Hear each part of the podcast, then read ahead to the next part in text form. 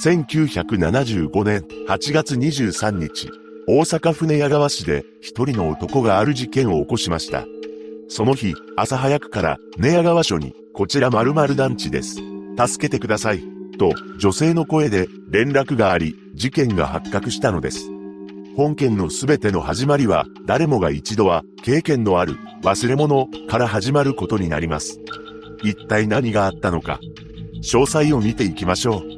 後に本件を起こすこととなる男、渡辺健一はタクシー運転手をしていました。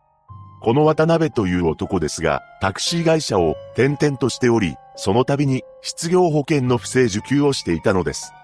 失業保険とは仕事を辞めた際に職案で申請することで、就職活動に専念し、安定した生活を送れるようにもらえるお金のことですが、渡辺は普通に勤務していました。その日、渡辺は一人の男性客を乗せて、いつものようにタクシーを走らせます。その男性客は仕事仲間と飲んだ帰りであり、渡辺が運転するタクシーに財布と一緒に家の鍵を置き忘れてしまったのです。そう、この忘れ物から事件が起きてしまいます。男性客が忘れ物をしたことに渡辺はすぐに気づきました。当然のことですが、お客の忘れ物はその場で本人に渡すか、会社の営業所などに提出するのが当たり前です。しかし、渡辺はその忘れ物を男性客に返したり、届けではしませんでした。そればかりか、男性客の家を確認し、男性がどのような家族構成であるかまでも調べたのです。男性客は、鉄筋4階建てアパートのマンションをマイホームとして購入し、高校生と中学生の息子がいる5人家族でした。また、財布に入っていた身分証からも住所を特定しています。もちろん、こんな運転手はそうそういないとは思いますが、渡辺のような無責任な人間もいるのです。さらに渡辺は、それだけにとどまらず、男性客のクレジットカードを利用し、高級時計を数十個購入した上、その後質屋に入れて監禁までしていたのです。そして、時は流れ、1年が経過していた頃、当時渡辺は失業保険の不正受給がバレてしまい、32万円の返済に迫られていました。また、渡辺にはホステスの愛人がおり、その女性に住んでいるマンションの治安が悪いんよ、と泣きつかれていたのです。そのため、渡辺には多額のお金が必要となりました。こうして今すぐにでもお金を手に入れたいと考えた渡辺は以前男性客が自分が運転するタクシーに忘れていった鍵のことを思い出します。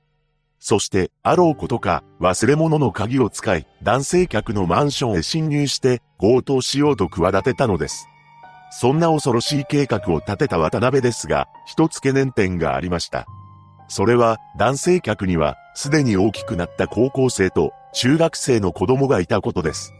さすがに普通の狂気で男3人には対抗できないと考えた渡辺は、なんと、斧をこの計画に使おうと考えました。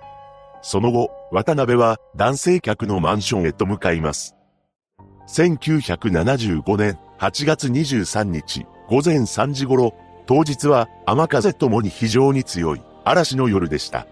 渡辺は男性客のマンションへ着き、玄関の扉の前に着いたところで、ある違和感を覚えます。それは、表札の名前が違うということでした。男性客の忘れ物には、本人確認証もあったため、しっかり名前も把握していたはずです。この部屋で会っているはずだよな、と何度か玄関の前をうろうろして確認しますが、身分証に記載されている住所で間違いありません。そこで渡辺は試しに鍵を刺し、回してみることにしました。すると、玄関の扉が開いたのです。渡辺は、ゆっくりと部屋の中へ入っていきました。実は、以前渡辺のタクシーに乗車し、鍵を忘れていった男性客は、数ヶ月前に急な転勤が決まってしまい、この部屋にはいなかったのです。とはいえ、この部屋は分譲マンションであり、すでに購入済みでした。そこで男性客は2年間という約束で知り合いの新婚夫婦に安く貸していたと言います。当時は防犯意識も現代より低く、分譲マンションだったためか、鍵の交換は行われていなかったのです。そのため、不運にも渡辺が訪れた際に、この家に居住していたのは、以前タクシーに乗せた男性客の家族ではなく、新婚の夫婦だったというわけです。渡辺は部屋の物色を始めます。すると、異変を感じたのか、夫が目を覚まして起きてきたのです。それを見た渡辺は驚きますが、ここで計画をやめる男ではなかったようで、夫、妻の順番に襲いかかりました。そして渡辺は、サイド部屋の物色をし、3時間も居座った後、逃走しています。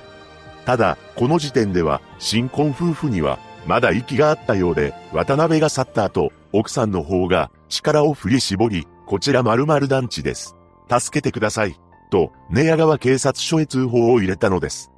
その連絡を受け、すぐに署員が団地へ駆けつけますが、玄関には鍵がかかっていました。そこで、隣の部屋のベランダを通じて窓から入り、ようやく渡辺に襲われていた夫と妻を発見します。ただ、残念なことに、この時すでに妻はこと切れており、夫も病院に運ばれましたが、翌日には帰らぬ人となったのです。この新婚夫婦がマンションへ越してきたのは、わずか3ヶ月前だったと言います。警察による捜査は、すぐに開始されました。事件当日は玄関の鍵に荒らされた跡やベランダや窓から侵入した形跡がなく部屋の鍵は全て見つかっていたことから当初は知り合いの恨みによるものではないかと考えられていました。新婚夫婦の奥さんは近所のタバコ屋の看板娘として評判が良くそのお店の客も調べていきます。しかし夫婦の人間関係を徹底的に調査しても怪しい人物は該当せず捜査は難航します。そこで、この部屋の所有者である男性客に事情聴取することになりました。すると、以前タクシーに乗った際に、クレジットカードなどが入った財布と一緒に、部屋の鍵を落としていたという証言を得ることに成功します。さらに、男性客が忘れ物をした当日、勤務していた人物に渡辺がいたことや、クレジットカードを利用して購入した時計を質屋に入れていたことなどが発覚し、渡辺は捕まることになったのです。渡辺は逮捕された時、チェーンがかかっていたら諦めたのに、被害者も悪い、などと供述したそうです。その後、渡辺には極刑が言い渡され、1988年6月16日に刑が執行されています。